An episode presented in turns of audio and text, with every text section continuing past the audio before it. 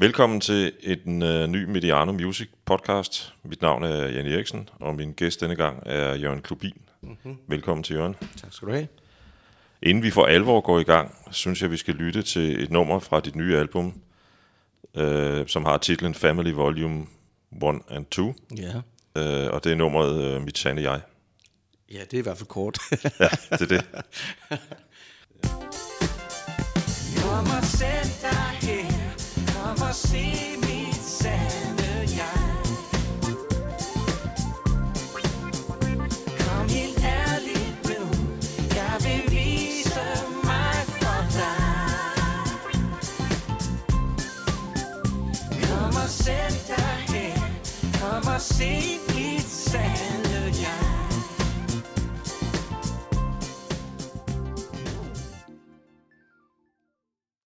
Kom og se Mit Sande Jeg, synger du, og jeg har tænkt mig at forsøge at tage dig på ordet her i podcasten. ja, det lyder hyggeligt. Øhm, der er nogle øh, faktisk ganske flotte versioner af forskellige ældre numre på Family, Volume 1 and 2.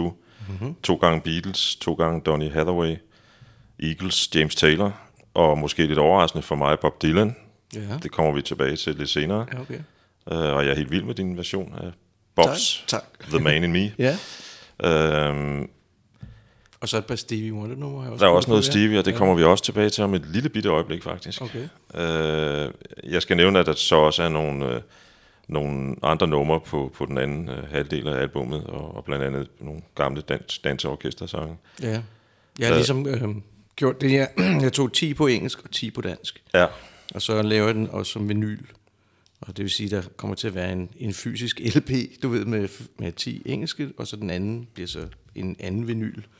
Ligesom sådan gammeldags. altså en gammeldags dobbeltalbum sådan faktisk. lidt et ønske, jeg havde om at lave sådan en rigtig gammeldags dobbeltalbum. Ja. Kommer det kun på vinyl, eller er det også på CD? Ja, altså kun digitalt ud på iTunes og sådan noget, så tænkte jeg, og, for, og fordi jeg selv øh, finansierer det hele, ikke, så må jeg ligesom begrænse det lidt, ikke? Så tænkte jeg, okay, så ryger CD'en til fordel for det digitale, og så vinylen, som er lidt flottere, synes jeg, i formatet med coveret og sådan noget, ikke? ja. Og det er Det er også lidt mere hipt med vinyl, ikke? Det er sådan, fuldstændig rigtigt. ja. Det er sådan de to med modpoler, god ikke? ret, med god ret, kan man sige, fordi der er ikke noget som at hive en gammel vinylplade Ja. frem og sætte på Det, det har fået sådan en fed renaissance, og det, det står ligesom sådan to øh, modsætninger, ikke? Det digitale mod det helt analoge på en eller anden måde, ikke? Ja, man kan godt sige, at der er en, en ganske analog stemning på, på det nye Jo, tak. dobbeltalbum ja, der. hyggeligt. Dit, jeg har jo selvfølgelig, når man skal lave sådan en podcast som den her, kigget på dit CV. Det er jo så langt, at det nærmest er umuligt at få det hele med. Sanger, mm. musiker, Jo, jo. komponist, animator, tegner, storyboarder Ja, og også silhuetklipper. ja man skulle tro, jeg var velhævende, ikke? Jo, Ja, desværre. Ja, ja. skulle du få lyst til at købe Mediano Music, så sig bare til. Jo. øh, da jeg forleden kiggede på dit site, der havde det faktisk lidt som om, jeg kiggede på min børns barndom. Nå ja. Du har været med til at lave Toy Story, Ja. The Lion King, Græsrødderne, ja. øh, biler. Jeg skulle også være med til at lave gummitarsen. Og gummitarser. Ja, Otto og et næsehorn. Og jeg har også været med til at lave noget, der hedder klyderne. Sådan nogle danske ting der. Klyderne som... Klyderne vender tilbage, tror jeg. Det var sådan, Nå, det det var en var film, sådan noget Jesper ja. Klein og ja, sådan noget. Ja. Ja, ja, og Tom McEwan og Jes Inger. Jeg så animeret lidt for nogen, der hed Tegnedrengene, som øh, havde arbejdet en del med Flemming Kvist Møller, og jeg var, var der lige efter, jeg havde var taget hjem fra Disney i min første periode der. Og, øh, men anyway, det var... Så jeg har også haft en lille finger med der i, i dansk øh, ting. Jeg lavede sågar også en udvikling til en tv-serie på DR, der kom til at hedde Tom og, øh, Tim og Thomas kom de til at hedde Okay. sådan en lille børne-tv om sådan nogle to drenge, to brødre, der, der drømmer at gå ind i fantasien. Min oprindelige oplæg hed øh, Alex og Karl Johan, som er mine øh, små nevøer, det var det, den byggede på. Okay. Sjovt. Ja. Her i sommer blev du stadig holder i Tivoli med, Ja. med din egen båd, Ja. øh, hvor du har klippet silhuetter, Ja, papirsklip. langt ude, ikke? Jeg vil sige, jeg var ret overrasket, da jeg læste det. Ja. Hvordan er det egentlig gået med det? Jamen, det gik egentlig ret godt. Altså, jeg pitchede ideen til Lars Lipst for øh, et år siden, og fordi vi tænkte, vi overvejede, og hvis vi skulle flytte til Danmark, så gik jeg og tænkte på, hvad skal jeg lave, og hvad kunne man finde på? Og så tænkte jeg, at det der silhuetklip er noget, jeg sådan kan en lille smule. Og det var noget, Tivoli havde engang, da jeg var dreng, og helt tilbage til for, ja, 30'erne, 20'erne går det helt tilbage til den tradition der. Og, men Lars Lips var egentlig enormt åben, men en lille, selvfølgelig naturligvis en lille smule, hvad hedder det, øhm, skeptisk overfor, om det jo nu også var en idé, der ville holde til moderne mennesker. Ikke? Men så prøvede vi det her i sommer, og det, det var faktisk en, en succes. Og så meget som, at de bad mig om at komme tilbage her til jul, så nu sidder jeg derinde igen her til jul i december måned og klipper. Og måske gør det til en ting, hvor jeg kan være der om sommeren i nogle måneder, og så en julemåned. Ja. Og så kan det være sådan en med på min palet af, af lidt indkomst, ikke? Hvor jeg sådan kigger ind i min tredje akt alder, og så har, jeg sådan lidt spille, og, og måske lidt undervisning, lidt foredrag, og så lidt silhouetklip, og sådan lidt Ja, ja, ja. mig lidt igennem det, ikke? Jamen, det er da en, ja, Ja, det, det- en god idé at, ja. Ja. at sprede sine investeringer. eller Ja, det tænkte siger. jeg, mine, mine talenter kan bruges lidt på en måde, sådan lidt forskelligt, ja. Vi kommer til at snakke lidt senere om, hvorvidt du egentlig øh, i dag er tilknyttet et af, et, et af de store filmselskaber, det, for det, det er jeg faktisk i tvivl om, men, Ja, øh, det, okay. det kommer vi tilbage til lidt Alright, senere. det gør vi så. Øh, Den nye plade udkommer, har jeg læst i anledning af dit 50-års jubilæum. Ja, Og så er det, jeg tænker, hvad var det egentlig, der skete i 69?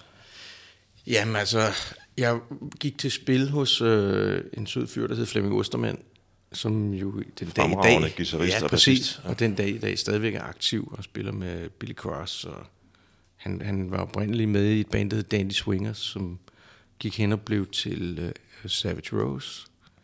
Um, ham og hans bror Mogens Ostermann, Mogens som spillede trommer, og Flemming som spillede guitar, de underviste mig henholdsvis i trommer og guitar. Og så formede Flemming et lille band for os, der hed, han kaldte det Babybandet, hvor jeg spillede trommer, og min storesøster spillede guitar og sang. Hendes veninde spillede bas, og min bedste ven Jakob Markus, han spillede piano. Og så tog Flemming os så lidt ud på nogle øh, gymnasiefester og sådan noget. Vi, var, vi så vildt små ud, og, men fordi han var med, så fik vi lov at spille, og vi spillede til nogle fester ude i Brumleby, hvor han boede og sådan noget. Så det, på den måde startede min karriere helt tilbage dengang hvis man kan sige det sådan. Vi fik en skilling for det, så det er en professionel karriere, der startede der. Ja. Øhm, jeg har tænkt mig, at vi fra, fra det nye album skal lytte til et nummer, som jeg, set udefra, og når, når jeg siger set udefra, så er det som lytter til, hvad du har lavet mm-hmm. igennem tiden musikalsk. Ja. Tænker må være et ret centralt Jørgen Klubin-nummer, nemlig Stevie Wonders Think of Me as Your Soldier. Ja, Og lad os lytte en smule til det, inden vi snakker om det. alright.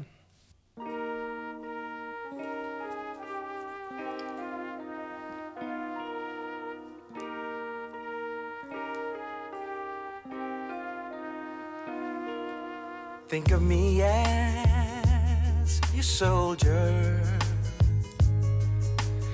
the man whose life is for you, and the sweet love that's greater than time has known. Think of me as Stevie har jeg indtryk af, har fyldt meget hos- for dig. Ja, det har han. Det er helt sikkert. Øhm, han var en af dem, jeg lå og lyttede til som dreng på gramofonen med hovedtelefoner på, og sang med på hans frasering og sådan noget. Så jeg betragter ham som min musikalske far på, på lige fod med Flemming Ostermann. De, altså, jeg, jeg ser det som en, der har opdraget mig til at synge, og, og, og min hjerne har åbenbart haft et eller andet, der sagde, det der, jeg kan de toner der, og det der toneleje og sådan noget. Jeg kunne synge med på det, har jeg også kunnet med Paul McCartney. Der er noget med deres stemmer, der sådan klinger lidt i mit toneleje, tror jeg. Og så fordi han er så ypperlig musikal, så er det måske ikke så mærkeligt, at man falder over Stevie. Det er der mange, der gør. Altså McCartney og, og Wonder stemmer ligger i nogenlunde samme. Ja, det tror jeg. Altså det kan man jo også høre i den Ja, sang, de det er lavede sammen. lidt op i den... Ebony øh, and Ivory, ikke? Ja, det er sådan lidt mere op i den... Øh, de kan i hvert fald synge op i den lidt lysere afdeling. Ja. Og øh, jeg ved ikke, om det er moderne med at, at koncentrere sig om at synge, men for mig har det altid været lidt et mål at kunne synge lidt som, som dem. Altså holde en, en tone et vist stykke tid og få den rigtige vibrato på og alt sådan nogle ting der, uden at det lyder dumt. Og altså nogle små ting går jeg lidt op i på en nørdet måde, ikke? Har du... Øh, det er sådan lidt, måske lidt åndssvagt spørgsmål, men, men har du også sådan en, en altså soul i dig? Altså, øh, soul er jo i virkeligheden en musik, der stammer fra Ja, Altså, fra ja, ja, ja, men altså, ja, bluesmusikken i Mississippi-området. ja, det er det jo. Så på den måde forstår jeg den jo ikke. Nej. Som en, en, en pisket slave vil forstå det. Det forstår jeg godt. Det har jo ikke gået igennem nogen lidelse overhovedet. En forkælet dreng fra København, ikke? Sådan det bedre borgerskab egentlig nærmest.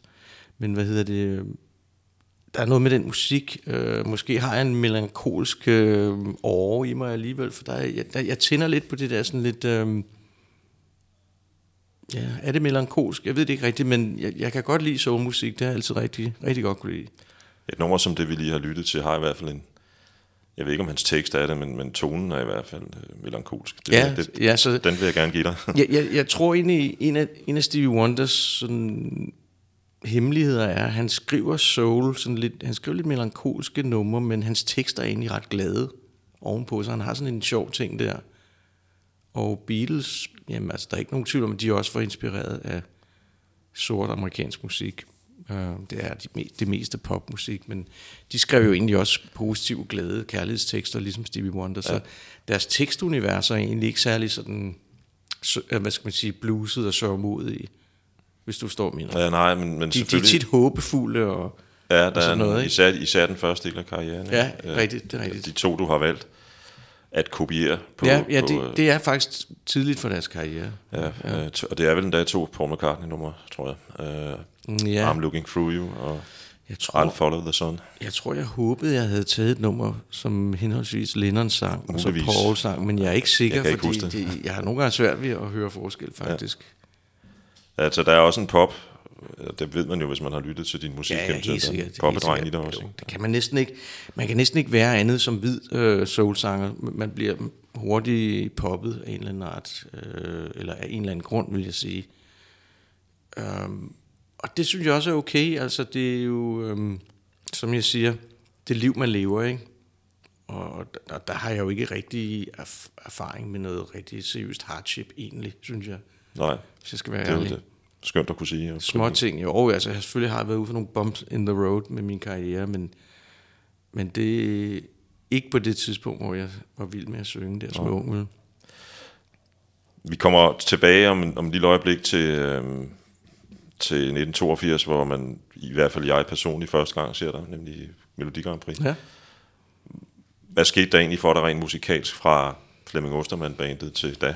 Ja, øh, det skal jeg lige tænke mig om. Jeg, jeg, jeg skiftede fra gitaren til trommer, og så var jeg med i et band, der hed The Pack, med øh, Nis Tuxen på steel slide guitar, sådan et af de første country bands i Danmark, hvor Tamara Rosanes sang for. Og det var Knut Henriksen på bas, og en fyr, der hed Kasper Marot på guitar, og så som sagt Niels Tuxen, og så spillede jeg trommer. Og i det band, der sang jeg lidt med hist og pist, og de sagde til mig, at øh, de synes jeg sang godt. Og der kan jeg huske, at jeg fik sådan lidt selvtillid af, at sådan nogle lidt professionelle musikere synes, at jeg havde noget der. Ikke? Du var nogle, du var nogle ret, allerede på det tidspunkt ret velestimerede danske musikere. ja, det var det nemlig. Ikke? Vi baggede sågar øh, Olsenbrødrene i øh, Melodi Grand Prix, dengang de lavede den der San Francisco. Ja. ja, okay. Der kan du se på et YouTube-klip mig, der sidder om bag kedlerne. I en alder af 20 må det have været. Ja, det var sådan noget lignende. Det var i hvert fald lige inden jeg tog til USA. Men det var sådan noget af mit første sådan professionelle, øh, øh, ja, på den måde, ikke?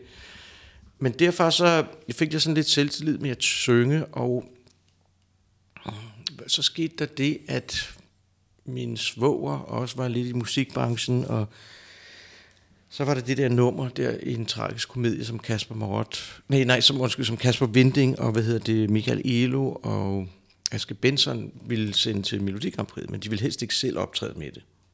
Og så fandt de min, altså igennem min svoger, som er lydtekniker, fandt de frem til, at jeg og min ven Carsten Elmer kunne synge nummeret for dem. Og det var så dengang, at øh, jeg kom hjem og havde brækket benet. Øh, jeg havde committet til øh, forestillingen og det hele, ikke? og så brækkede jeg benet ved en, en dum øh, flyveulykke på sådan et øh, svæveflyver der. Det lyder egentlig ret dramatisk. Det var ret dramatisk, ja. Jeg havde benet i gips i seks måneder og lå i hospitalsengen i to måneder med sådan et stræk i foden. Mm. Så det var voldsomt. Men jeg, jeg kom op på krykker der og sang den der sang, der, den ligger på YouTube til evig grin for mine børn. og, og alskens øh, andet. Men øh, jamen, så sang jeg lidt der med Carsten Elmer, og var tilbage igen til USA bagefter. Og Carsten Elmer, min ven, han fik sådan en pladekontrakt, øh, og vi vandt det ikke, men han, han lavede sådan nogle LP'er, og var kæreste med Søs Finger, og så sang jeg lidt med på en EP, han lavede. Og der lavede vi den der Hvorfor ikke mig, øh, som Stig Kreuzfeldt producerede. Mm. Og øh, så derfra, så røg jeg så til dansorkestret. Ja, og jeg synes egentlig, vi skal springe til, øhm, til et Melodi Grand Prix, som I så rent faktisk vinder. Du Nå ja, ja. Vandt Nå, ikke jeg i- skulle jeg lige tænke mig om, ja. det, er, det er alternativ Melodi det er alternativ ja, det er rigtigt, ja. Melodi Grand Prix. ja, i årets, huset. Ja. årets John, jeg ved ikke, tror det kun det eksisterede et par år eller tre. Det kan ja, jeg faktisk ja, ikke rigtig huske. jeg ikke huske. Men, Men Men, det er rigtigt. og der skete jo det, at I rent faktisk vandt i Musikcaféen med regndans, og jeg synes, vi skal høre den nu med dansorkestret.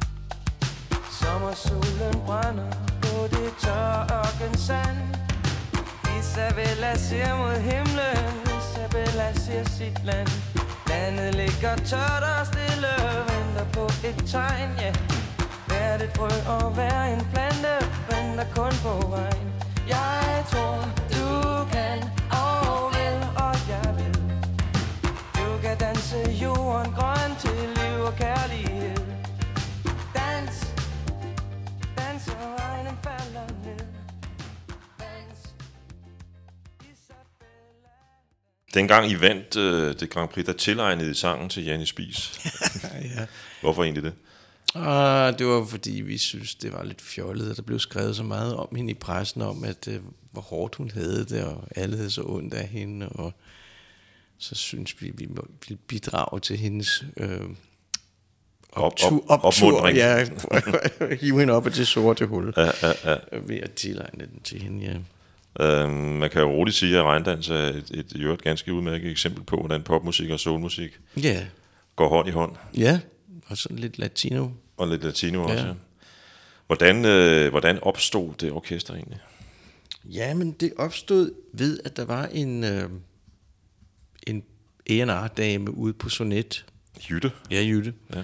som øh, havde været i London og havde oplevet, at sådan lidt latinsk conga-baseret musik var begyndt at blive lidt populært. Så hun havde henvendt sig til Jakob Andersen og hans gode ven Rasmus Kjær, så, som kendte hinanden ud fra Geventa Musikskole, om om de kunne tænke sig at lave et eller andet. De så også godt ud, du ved, henholdsvis langt krøllet lyst hår og, og langt mørkt krøllet hår.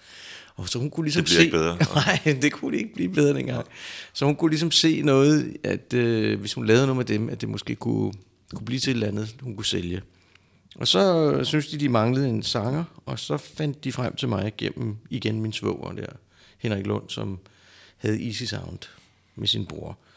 Og jeg havde siddet og arbejdet på en solo-LP nede i kælderen der, og med nogle numre, og så slog vi pjalterne sammen, der, eller man skal sige, vi slog vores projekter sammen, og blev til dansorkestret.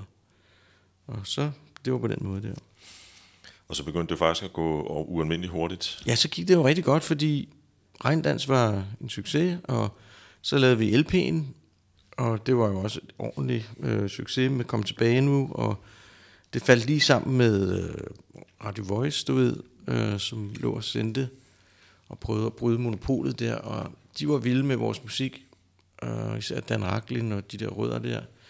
Så der tror jeg, at øh, det var sådan en symbiotisk tid der for os, hvor vi var heldige lige at ramle ind i, at der var nogle DJ's, der synes, vi var gode, ikke? Man kan sige, at, at, at jeg har sådan en erindring om at gå ned ad strået i den æra, hvis man kan bruge Ja, det ja, udtryk. ja. Og så, og så komme forbi den der deres butik, kan der lå, passe, ja. lå nede under The Voice, Nå ja. hvor der var rimelig billige cowboybukser. Okay. Øhm, og så danseorkestret balrende ud gennem Jamen, det højtalerne. passer meget godt sammen, tror jeg. Kan du se det for dig, ikke? Jeg kan se det for mig, ja. Jo, jo, jo, netop. ja. Øhm, som jeg sagde til, til dig, inden vi startede, plejer jeg normalt ikke at følge så meget med i, hvad der er blevet sagt eller skrevet mm. i forbindelse med, med øh, et aktuelt interview, jeg skal lave. Øhm, ja. Men jeg har dog bemærket den her gang, der har været en del opmærksomhed omkring øh, et af de numre på den nye plade, hvor du rent faktisk beskæftiger dig med den tid Ja. ja. danseorkester. Ja, Ja, det er sådan lidt nostalgisk. Øh, det er sådan lidt nostalgisk, ja. et nummer, hvor jeg ser lidt tilbage. Også fordi det er en lille smule vemodigt, en vemodig sang, hvor jeg indsat uh, spørger bandet, om vi er forbi. Fordi uh, jeg går og føler, at, uh, at det er vi sgu nok. Uh, vi snakker ikke rigtig sammen, du ved. Og jeg synes ikke, vi har været kreative sammen i rigtig mange år. Og der sker jo det, når man bliver ældre, du ved, at man er travlt henholdsvis i øst og vest. Og øhm, ja, altså vores band har jo egentlig altid været sådan noget, der opstod, når jeg var hjemme. Og, men vi har altid haft sådan en rimelig god, sådan hyggelig fornemmelse. Jeg kan fornemme at nu, at der tro- trods alt er et eller andet, der sådan skurer. Så det virker som om, på mig i hvert fald, at det måske er den tid forbi. Og det er også fint nok, synes jeg.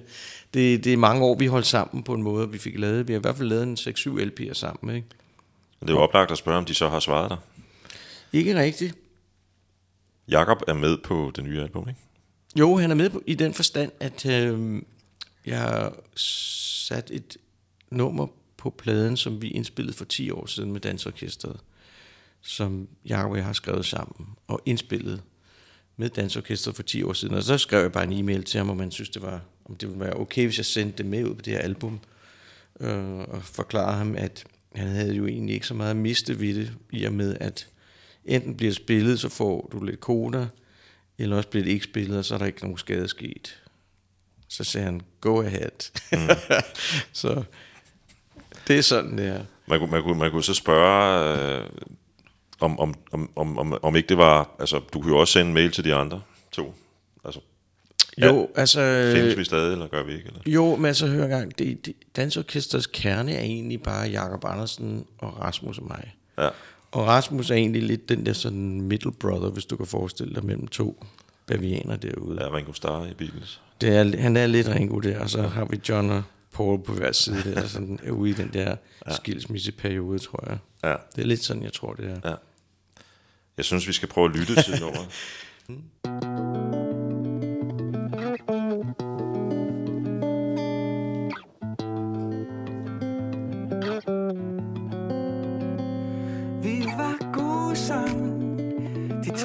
svanse. Krøllet hår og skulderpuder i.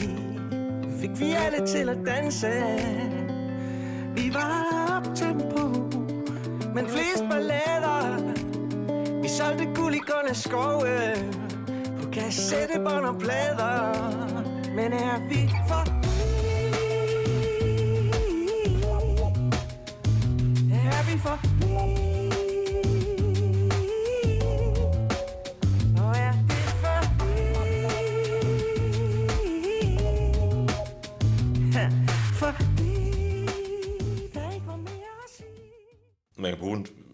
med en forfærdelig kliché fra, fra hvis man kan bruge udtrykket branche her, parforholdsbranchen, så, så, så kunne jeg egentlig godt tænke mig at spørge dig, hvad har I egentlig i, i udgangspunktet lovet hinanden i danseorkestret?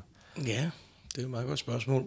altså, den her sang er, både på en måde en kærlighedserklæring til dem, eller t- til, til bandet, hvor jeg jo selvfølgelig selv er med i, men til, især til Jakob og Rasmus og Aske også. Men det er også det der spørgsmål om, altså, hvad er det, vi vil med det? Altså, gider vi mere? Skal det? Og så kan man også sige, altså, så har jeg også været lidt bevidst om, at hvis jeg nu kaster sådan et spørgsmål ud i æderen på en sang, så kan det være, at det skaber en eller anden form for interesse i det band. Altså, fordi jeg føler egentlig også, at vi har sådan i lang tid ikke rigtig måske modtaget invitationer for festivaler og sådan noget nok, synes jeg, til min smag. Hvor jeg føler, at vi er for gode til ikke at ligesom husere lidt, lidt mere prominent på festivalerne, når vi nu tilbyder os. Det har jeg været sådan lidt sådan skuffet over, kan man sige. Men altså, hvad har vi lovet hinanden? Ikke så meget andet end at være, hvad skal vi kalde det, en form for demokrati, ikke? Og I er netop, som du selv var inde på før, jo vendt tilbage nogle gange øh, efter. Præcis. Øh, og det, det kommer vi så også lidt tilbage til. Om, om Altså så tit vil jeg sige på den måde, hvis vi blevet spurgt om, om der var en eller anden reklame, der kunne måtte få lov at bruge komme tilbage nu for eksempel, eller et eller andet, eller i den stil, så har vi altid diskuteret det sammen og besluttet tingene sammen. Om hvorvidt det ene er det rigtige er det rigtige. Ikke? Så Så det er en opfordring også til nogle øh, arrangører. Jamen, der kan man jo også sige, at nu, altså, der tager jeg lidt bladet fra munden og agerer lidt som sådan en solist, ikke? Og provokerer dem lidt og trykker dem lidt i maven, ikke? Og sådan lidt irriterende bror, der siger, kom nu, hvad er det? Skal vi, eller skal vi ikke? Ja. det, det er meget friskt, Ja, vil jeg sige. Helt. Det, Jeg synes ikke, jeg har så meget altså at miste. Altså, jeg, jeg har det sådan med mit liv. Jeg, jeg synes, tiden bliver... Den går så hurtigt, at der er ikke så meget tid at, at spille, synes jeg, med at sidde og vente og, og ikke lave noget. Der vil jeg så hellere, der vil jeg hellere være lidt provokerende, altså komme ud af starthullerne. Altså på en eller anden måde aftvinge et svar, hvis du forstår, mener. ja, og jeg vil også sige, at vi har ikke så vanvittigt mange øh, soulsangere med dansk statsborgerskab. Nej, der kommer flere og flere, ikke? Der kommer flere og flere Ja, i, jeg. i, i den helt unge generation, Ja, kan man sige. R&B Ja. er kommet ind. Øh, Der er rigtig mange gode sanger, synes jeg Flake, faktisk. Flake optrådt for et fuldt uh, Royal Arena for Ja. en dag. Der. Jeg synes faktisk, der er kommet rigtig mange gode øh, unge danske sanger, det må jeg sige. Men i din generation var det ligesom dig og Thomas. Ja, det var det måske lidt, ikke? Jo, ja. Og, og ja, heldigvis, det, der tror jeg også, det betyder meget, at den amerikanske R&B-scene er blevet så stor, som den er. Den er påvirket herovre. Klart, klart, klart. Øh, Og jeg tror, også, jeg tror også, at Thomas jeg har, har påvirket en generation. Ikke?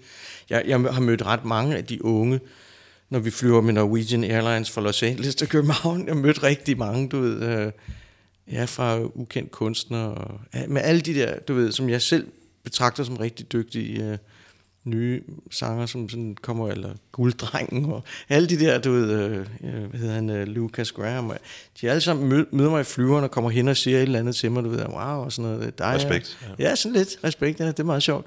Det er egentlig meget sjovt, du, vi kommer ind på det, fordi det fører faktisk frem til mit næste spørgsmål. Okay. Apropos øh, Jytte, som i øvrigt hedder Kærgaard Nå til, ja, det er rigtigt, til ja. efternavn, Jeg havde glemt det, ja. Jytte som, Kjærgaard, ja. som øh, arbejdede på det pladeselskab, hvor I udsendte jeres øh, første album. Ja, sonet der. Ja, hun indkaldte på et tidspunkt til et pressemøde på Hotel Royal, Okay. hvor I havde fået en et eller Guld andet plade sikkert. guld formentlig. Ja, sikkert guld, ja. Og der kom jeg og repræsenterede Gaffa på det tidspunkt. Nå, hvor fedt. Og selvfølgelig kan jeg ikke huske, hvad, for det er så mange år siden, jeg kan ikke huske præcis, hvad samtalen handlede om, men jeg kan huske, vi snakkede lidt om det der med respekt i rockbranchen, fordi Okay. jeg har formentlig henvist til det der begreb KU-rock, som der var nogle pladeanmeldere, der brugte på det tidspunkt. KU-rock. Ja, det var ligesom, at man... øh, Konservativ ungdom? Ja, det, det kaldte man både og News og Gjorde de det? orkester der. Okay. Men føler du egentlig, at, at, at, at du, og for den sags skyld også dine, dine kammerater i dansorkester, har fået den respekt, de har fortjent? Fra? Ja, det synes jeg jo, altså på den måde, at jeg kan mærke, at sangene bliver spillet, og folk stadig øh, ved nogenlunde, hvem jeg er. Og det, det er mere, jeg vil sige, jeg synes nogle gange, der mangler lidt øh, ud fra de der festivaler, hvor, altså jeg har tit sagt, jeg kunne godt tænke mig at komme tilbage og spille på Skanderborg. Vi, vi spillede på Skanderborg helt tilbage, da jeg var ung, og så spillede vi for nogle år siden, det må jo så være 15 år siden, vi spillede til 25 års jubilæet. Har de ikke lige haft 40 års jubilæum, tror Det jeg? var her i sommer, ja. Ja, netop, ikke så? Det må være 15 år siden. Og siden har jeg ikke været der. Jeg, hver sommer, når vi ude at spille, har jeg sagt, spurgt til Rasmus, om vi kunne spille derovre. Han siger, bliv ved med at forstå, at de, ikke- de vil ikke have os. Og der, der ved jeg ikke, om det er, om det er fordi, vi er fra Sjælland, eller om vi, fordi de tror, vi er fra KU. Vi, altså, vi er i hvert fald ikke fra KU. Vi er Ej, jeg tror, den, ikke jeg tror den, den, den, den diskussion er for, for Ja, længst jeg tror overstået. For er længst overstået, så Jeg ved ikke, hvad det er, men, men det undrer mig nogle gange, hvorfor vi ikke har kunnet få lov at, at, at spille der. For jeg synes, altså, at vi spiller, har spillet bedre og bedre for hvert år, der er gået. Så jeg synes bare, at vi er blevet bedre med alderen. Så det har ærget mig lidt, at vi ikke har kunnet spille på nogle lidt federe festivaler. Jeg er godt klar over, at vi ikke er Roskilde værdige, men Skanderborg synes jeg sådan ligger lige under, og og et passende sted for sådan en band som os. Men øh, så der føler jeg en, en lille smule disrespekt, at, at, at den, den invitation udebliver. Og så kan vi sådan ellers få lov til at fedte rundt på nogle, sådan nogle markeder, du ved, og jeg vil ikke nævne, hvor vi har været, men jeg synes, det har været sådan lidt, lidt for småt på en eller anden måde. Mm.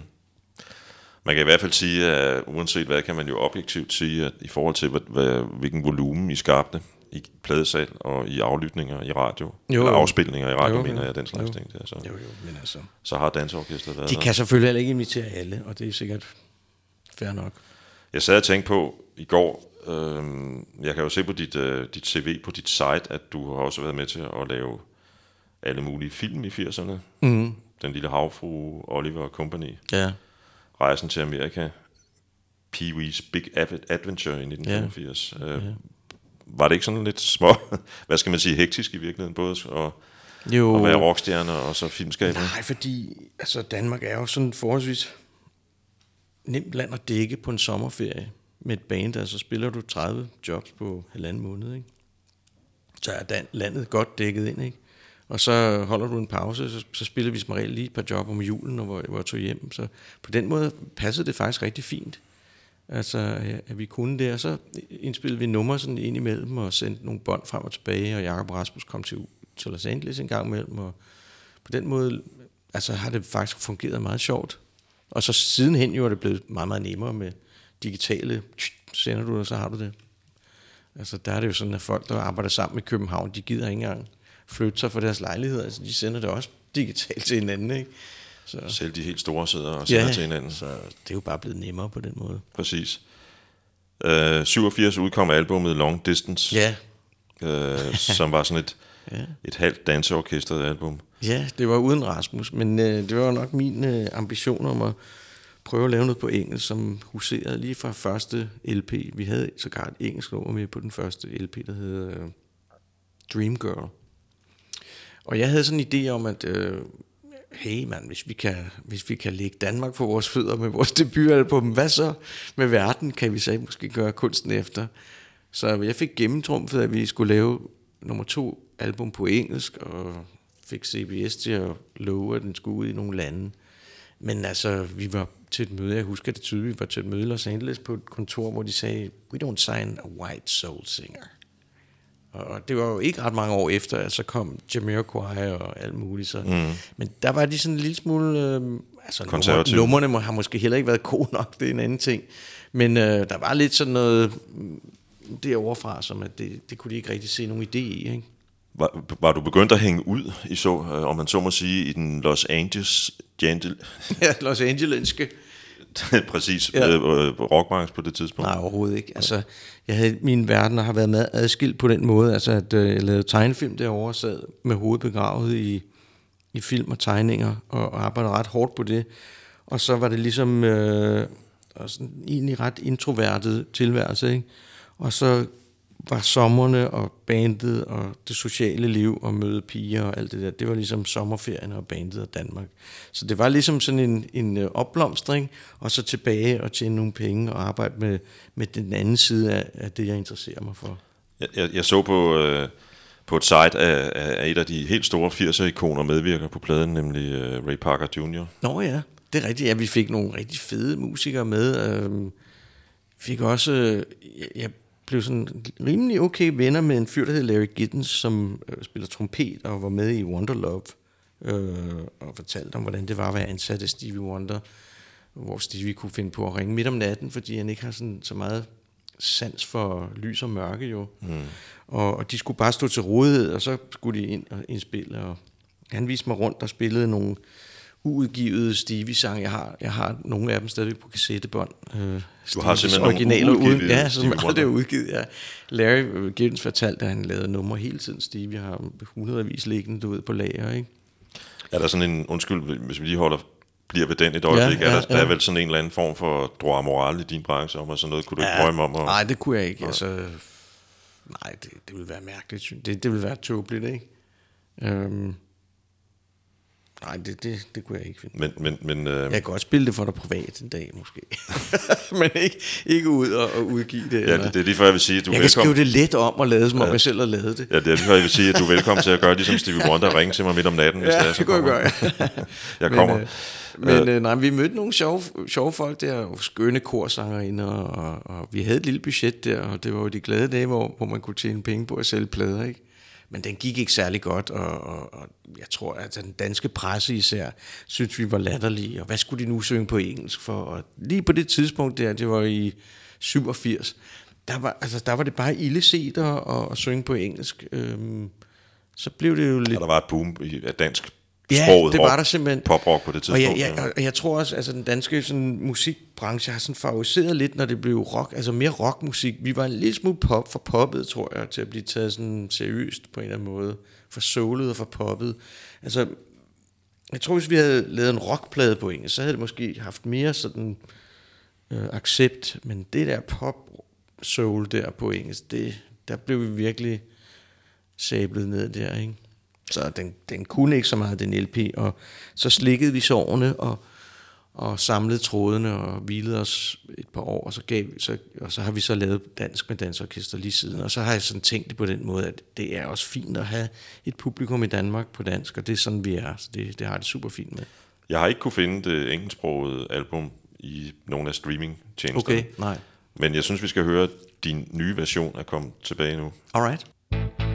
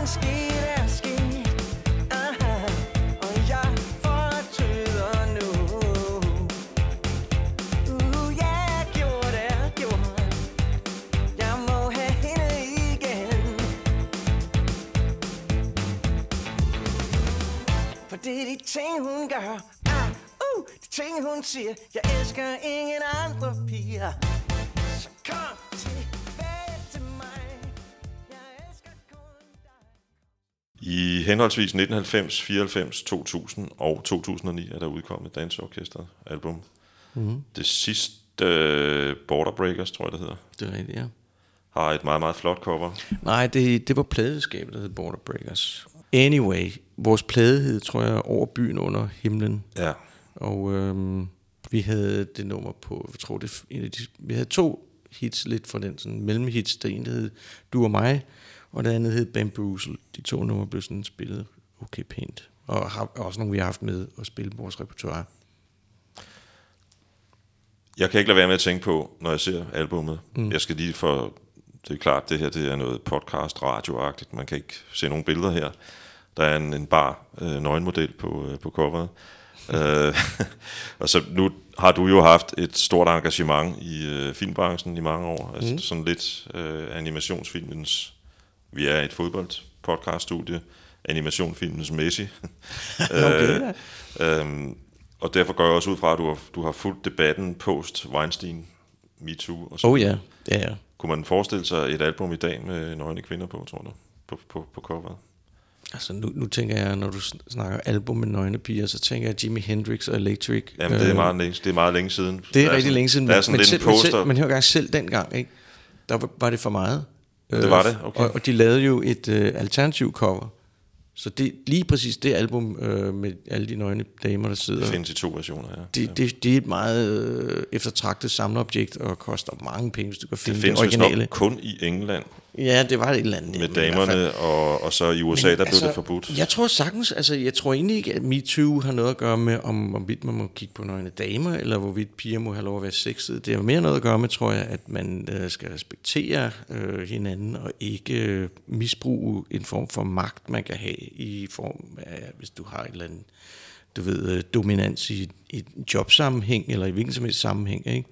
Øh, præster over for børn, chefer over for ansatte, og så videre, og så videre. Alt, hele den der magtmisbrug, det, det er meget det, det handler om, tror jeg. Vi skal frem til 2014, før der udkommer et soloalbum. Ja, Øh, hvorfor skulle der egentlig gå så længe, før du lavede din eget album? Jamen, det var lidt øh, snærten af, at jeg, jeg trængte til at have et andet spor og, og spille og, og synge, synes jeg. Altså i form af, at jeg kunne mærke, at det blev lidt svært at samle bandet. Øh, og jeg har, har bare en lyst til at, at lave musik stadigvæk, altså at spille. Og, og når man er sanger, så er man lidt afhængig af, at øh, altså det er ikke så nemt at bare tage ud og spille med altså et andet band eller en anden sammenhæng. Når du sanger, så er det enten, så er det enten dig, eller også er du, er du der ikke. Altså, jeg ved ikke, om det giver mening, men det, det er nemmere, hvis du er bassist, at du kan optræde i 3-4 bands, eller du kan have forskellige... Men sanger er det svært at være sanger i 3-4 forskellige sammenhæng. Det er altid dig, så.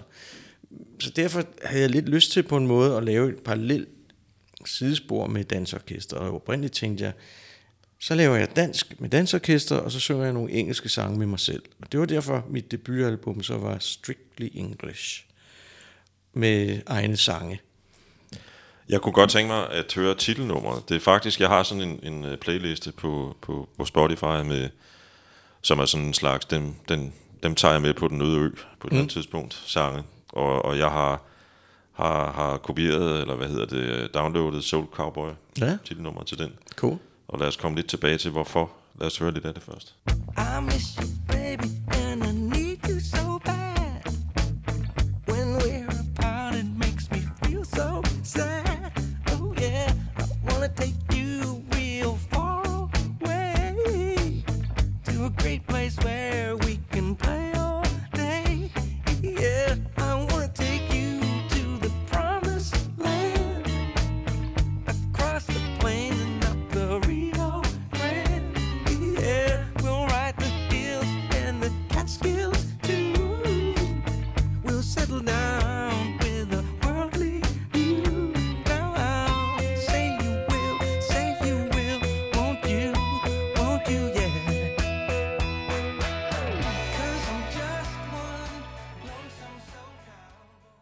Det er meget den her kombination af din soulede vokal og, og, og, og den måde, du fraserer på, og, og, og egentlig også et omkvæd, som er sådan rimelig soulet, og så en, en, en, en, øh, en, et beat eller en rytme i, i nummeret, som er sådan lidt mere sådan popagtigt.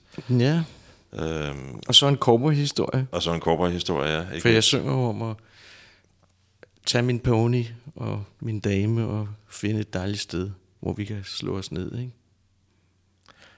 Vi snakker som regel meget med dem, vi mødes med her i studiet, om proces. Mm-hmm. Kan du huske, hvordan det nummer opstod? Jeg, nærmest, jeg husker det nærmest som om, at jeg havde besluttet mig for, at titlen på albummet skulle være Soul Cowboy, og så synes jeg, jeg manglede nummeret til at backe det op med. Og så skrev jeg den sang der, og øh, jeg har flørtet ret meget med altså det at lege cowboy derovre, og rider også, og lært at svinge med lasso, og været på nogle skønne, skønne ture med sådan nogle professionelle cowboys ude i Wyoming, hvor man sådan en hel uge tager afsted og giver kvæg ned ad et, et øh, bjerg. Og der er er Amerika jo et fantastisk land. Altså det er også et irriterende dumt land med Trump lige i øjeblikket, men det kan noget med naturen, synes jeg. Og nogle og amerikanere er faktisk rigtig, rigtig søde.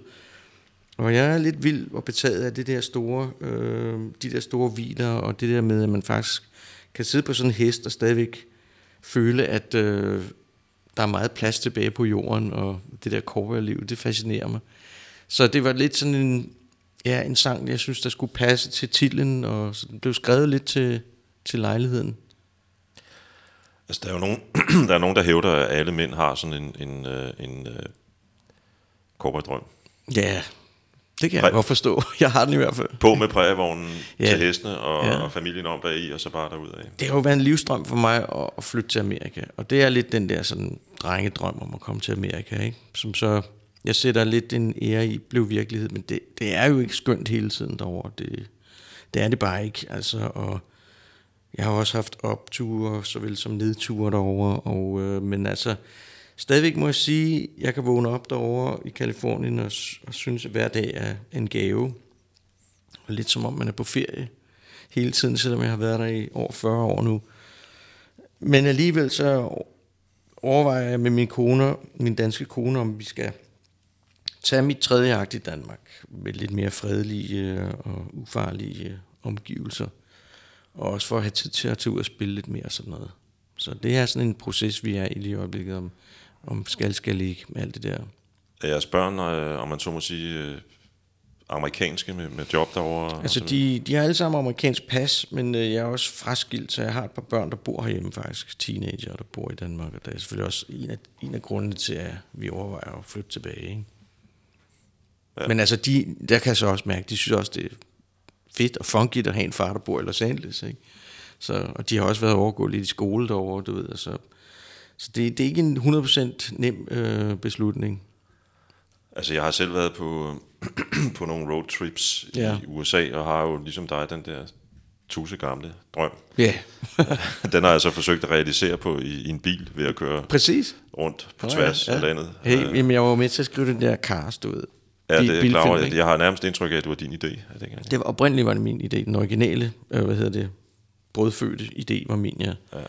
Men, øh, men da vi så var i gang med at processen med at skrive filmen, der lavede vi sådan en øh, roadtrip på Route 66 med sådan en historiker, der hed Mike Wallace, som har skrevet en bog om Route 66. Og han, så kørte vi der i tre, hvad hedder det, øh, katalakker, moderne katalakker med sådan noget intercom, hvor, vi kunne, hvor han så kunne narrate turen for os. Og nu er vi ude på et lille stykke af den originale Mother Road herude med, med græsstrå imellem, og så måtte vi tilbage på den officielle Route 66, så vi var helt nede og pille ved alt det der nørderi. Men mange af de idéer, vi fik der på den tur, opstod så i filmen også. Så.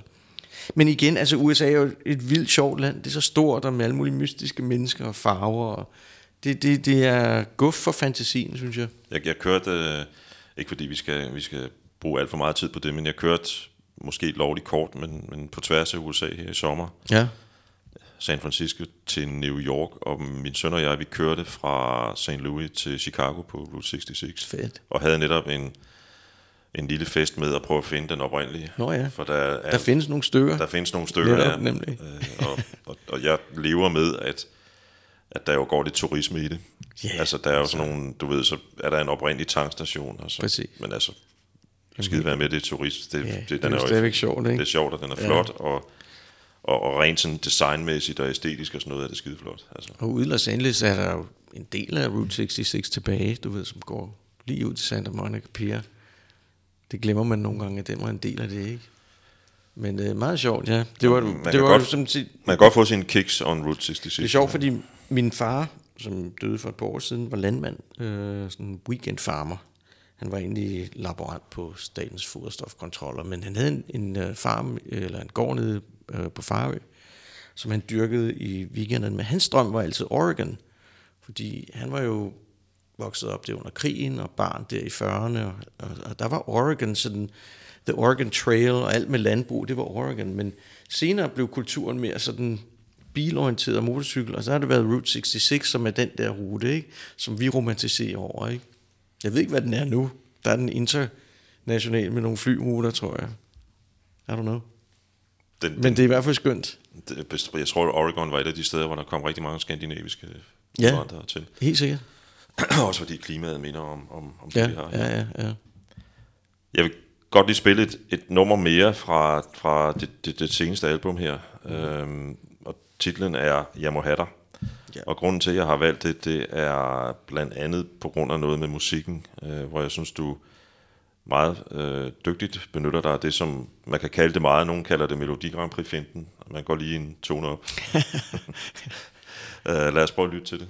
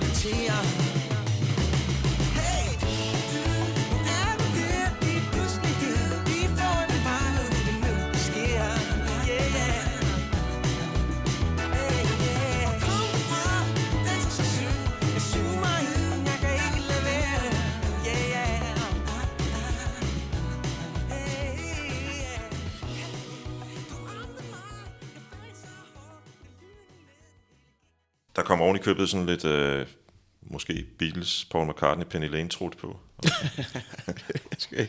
Men, men jeg, har, jeg har sådan en eller anden teori om, at hvis man kunne, kunne øh, stofliggøre popmusik, der er skruet sammen, som det her nummer er, øh, så burde man egentlig kunne destillere det, og så lave lykkepiller ud af det. Måske. Det kunne da være dejligt, ja. Ja, fordi det vil, øh, det vil ikke give bivirkninger, for eksempel. Som nogle. Det er jo et nummer, øh, netop det nummer, som øh, vi talte om tidligere, et 10 år gammelt dansorkesternummer, som vi ikke havde udgivet før. Og jeg altid synes, det var ret godt. Øh, det er selvfølgelig skrevet mig den der kom tilbage nu stil. Og jeg tror, Jacob havde et eller andet med, at han synes, ah, det er for tykt, det er lidt for, sådan, for tæt på på en eller anden måde. Men jeg tænkte, på det her album, altså, no time to waste. Lad os nu bare sende det ud og se, hvad der, om der er nogen, der kan lide det. Jeg synes, det er et meget sødt nummer. Men nogle gange må det godt være tykt. Ja, ja. Altså, jeg forstår sådan set godt, hvad han mener, Det gør jeg også. fordi den, den, Vi bliver, var også enige om, at den ikke skulle ud. den bliver trampet igennem. Ikke? Ja, præcis. øh, men, men altså, hvad pokker, Ja. det gør, det gør, Ja. det gør Joe Satriani også på sin guitar, for eksempel. Ja. Eller, eller, Men det er sådan lidt en, en øh, moderne opfølger til at komme tilbage nu. ja. Og, og, og Wagner gjorde det med sine symfonier. Ja. Øhm, Ja. her mod slutningen kunne jeg egentlig godt tænke mig lige at spørge dig, hvordan er det egentlig med dig og filmene i dag? Altså, du er jo ikke, eller korriger mig, hvis jeg tager fejl, men du er ikke tilknyttet det de store studier i dag. Nej, jeg, jeg har ikke været tilknyttet sådan et firma i mange år. Øhm, branchen er blevet sådan lidt øh, freelance-orienteret, vil jeg kalde det. Jeg nåede ret højt op i hierarkiet derovre, og var i gang med at lave min egen film på et tidspunkt for, det er snart 10-12 år siden, oppe i Oregon, Portland. Og desværre så hævde de stikket ud midtvejs, og den blev ikke lavet færdig. Og så, så er det virkelig svært at komme tilbage, når man sådan har været helt deroppe og skrive og sådan noget. Så det, når det ikke bliver til noget, det, det er sådan en catch-22 i den branche der. Hvis du ikke får lavet tingene færdige, så kan du godt blive sådan en persona non grata, som ingen tør røre ved. Så jeg har måttet sådan operere lidt nedenunder som sådan storyboard-tegner, og har været med på forskellige projekter, og arbejdet lidt med nogle animationsfolk ude i Kina, der søger amerikansk hjælp og sådan noget, og er med til at skrive der. Men jeg har sådan storyboardet lidt på nogle projekter for Tim Burton blandt andet, som jeg kender fra skoletiden. Øh, Dumbo lavede han for nogle år siden, den var jeg på. Og så har jeg også siddet og storyboardet på øh, Lord of the Rings her for nylig, som bliver sådan en Amazon tv-serie, der kommer om nogle år. Så jeg laver lidt indimellem. Og nu siger du Amazon tv-serie, er det så som, altså er det en animas, animeret Nej, version det af bliver, of det bliver sgu, nej, det er en meget stor øh, opslået ting. Det bliver, altså deres håb er, at det bliver lige så stort som Game of Thrones. Det er ham Bezos der, der har købt rettigheden til Lord of the Rings. Jeg tror, han har givet 250 millioner dollar for rettighederne. Og det bliver skrevet nu af super gode forfattere. Øh, Jeg har læst mange af manuskripterne, selvfølgelig fordi jeg storyboarder dem, og det er folk, der har skrevet for Sopranos og Better Call Saul, og, altså det er toppen af poppen, så det er med rigtige skuespillere, og det bliver stor tv-serie. Hold da. Ja. kæft, han har sagt. Øh, men, men, og det begynder så med Hobbiten og kører derop efter. Det kan jeg ikke sige noget om. Nej. Det må jeg ikke sige noget om. Nej, det er fair nok. Men, men, men fedt at have det. Ja, ja, altså når, så- når, når nu du har, du har snakket om et par gange i løbet af den sidste times tid her, eller lidt mere er det jo, at det gælder om ligesom for dig at, at sprede. Jeg bliver også nødt til at tjene nogle penge. Altså simpelthen, det er meget enkelt. Øh, Jeg har et sommerhus, vi går og sætter i stand op i Hornbæk. Det koster, koster mig mange penge øh, at gøre. Og øh, jeg bliver simpelthen nødt til at tjene, tjene lidt gyser til mit cirkus. Som øh, mange har det jo. Der er en sang på, øh, på, den, på, på, på den nye plade, øh, Sommerpige, som, som også er en, en, en gammel sang, så vidt jeg ved. En blomsterpige, tror jeg, kalder den, Ja, ikke? ja, blomsterpige, ja, ja. Det er jo ja. kone jo, ja. Jeg tænkte, det måtte være din kone. Det er min kone, og ja. hun har øh, haft blomsterbutikker i København, henholdsvis inde i Pistolstræde og ude på Jesper Allé. Men så åbnede hun en uh, internetblomsterbutik i USA, der hedder blomsterla.com, og hun har også øh, tilsvarende noget, der, tilsvarende noget, der hedder blomstcopenhagen.com. Der kan man jo se hendes smukke kreationer. Hun er virkelig dygtig. Og det var sådan en kærlighedssang til hende, som jeg, jeg skrev der. Og som vi øvrigt indspillede med dansorkester. Det skulle have været ude på et dansorkesteralbum. Men det, det blev aldrig rigtigt til noget, det album. Så der ligger også nogle sange der i skuffen stadigvæk. Vi har nogle ting liggende, som måske kommer ud en dag. Du synger jo et eller andet sted også om hende, og jeg er godt klar over, at det er sådan en lidt ironisk kontekst, men, men i, i det nummer, vi hørte tidligere, vi forbi. Nå ja. Vi skal ud og turnere, hvis konen kan lov. Ja, det er jo det. Ja. Ja. Uh, jeg kunne egentlig godt tænke mig, som jeg sagde for noget tid siden, runde af med uh, din uh, Bob Dylan-version. Ja, cool. Um, jeg skal være helt uh, ærlig og sige, at jeg synes, at hårene rejser sig lidt på armen, hver gang jeg hører den. Fedt. Um, Jeg spiller selv trommer på det. det er nok derfor. Ej, det må jeg der. Det må jeg der. Der har altid været, og vil altid være, øh, noget gospel i Bob Dylan, øh, uanset hvad han måske bare i starten sad med en øh, lille akustisk guitar. Ja. Især det nummer jeg elsker, fordi øh, det lærte jeg at kende gennem filmen The Big Lebowski, som jeg har en stor kærlighed til den film, øh, og den figur, som Jeff Bridges spiller i den film, The Dude. Ham øh, identificerer jeg mig rigtig meget med, fordi han er sådan en rigtig LA-type, øh, som jeg bare kan ikke genkende til i mig selv i en lille udstrækning. Så det nummer valgte jeg, fordi jeg synes, det passer meget godt i livshistorien. Øh, den figur spiller han fantastisk. Den er jo også legendarisk. Det er hans fedeste rolle, ikke? Der, der, der er jo folk... jo, jo. Øh, altså, hvis, Der er klubber. ja, ja, der er klubber. Hvis man tager til din, din, din amerikanske hjemby, Los Ja. Angeles, vil man kunne, kunne møde Præcis. sådan nogle Jeff Bridges, Ja. der, der går rundt og ligner The Dude. Ja. Uh, og det kunne vi tale meget længe om. Ja. men, men noget af det, jeg synes, der er, er, er så fedt ved den her version, det er, at, at du får virkelig øh, med den her sådan, altså, og jeg ved godt, der, der, er jo, der har jo været millioner, om ikke andet i hvert fald over tusind versioner af Bob Dylan sange. Hmm. Der er ikke noget nyt i, man fortolker ham. Øh, men, men jeg synes, den her får altså en eller anden form for sjæl frem i den sang, Mm, fedt. som, som i hvert fald tiltaler mig. Tak. Øh, og med de ord, så tror jeg, jeg vil sige tak for i dag. I lige måde. Og tak fordi du gad komme forbi. Lige måde. Og held og lykke med Tak skal du have. Hyggeligt.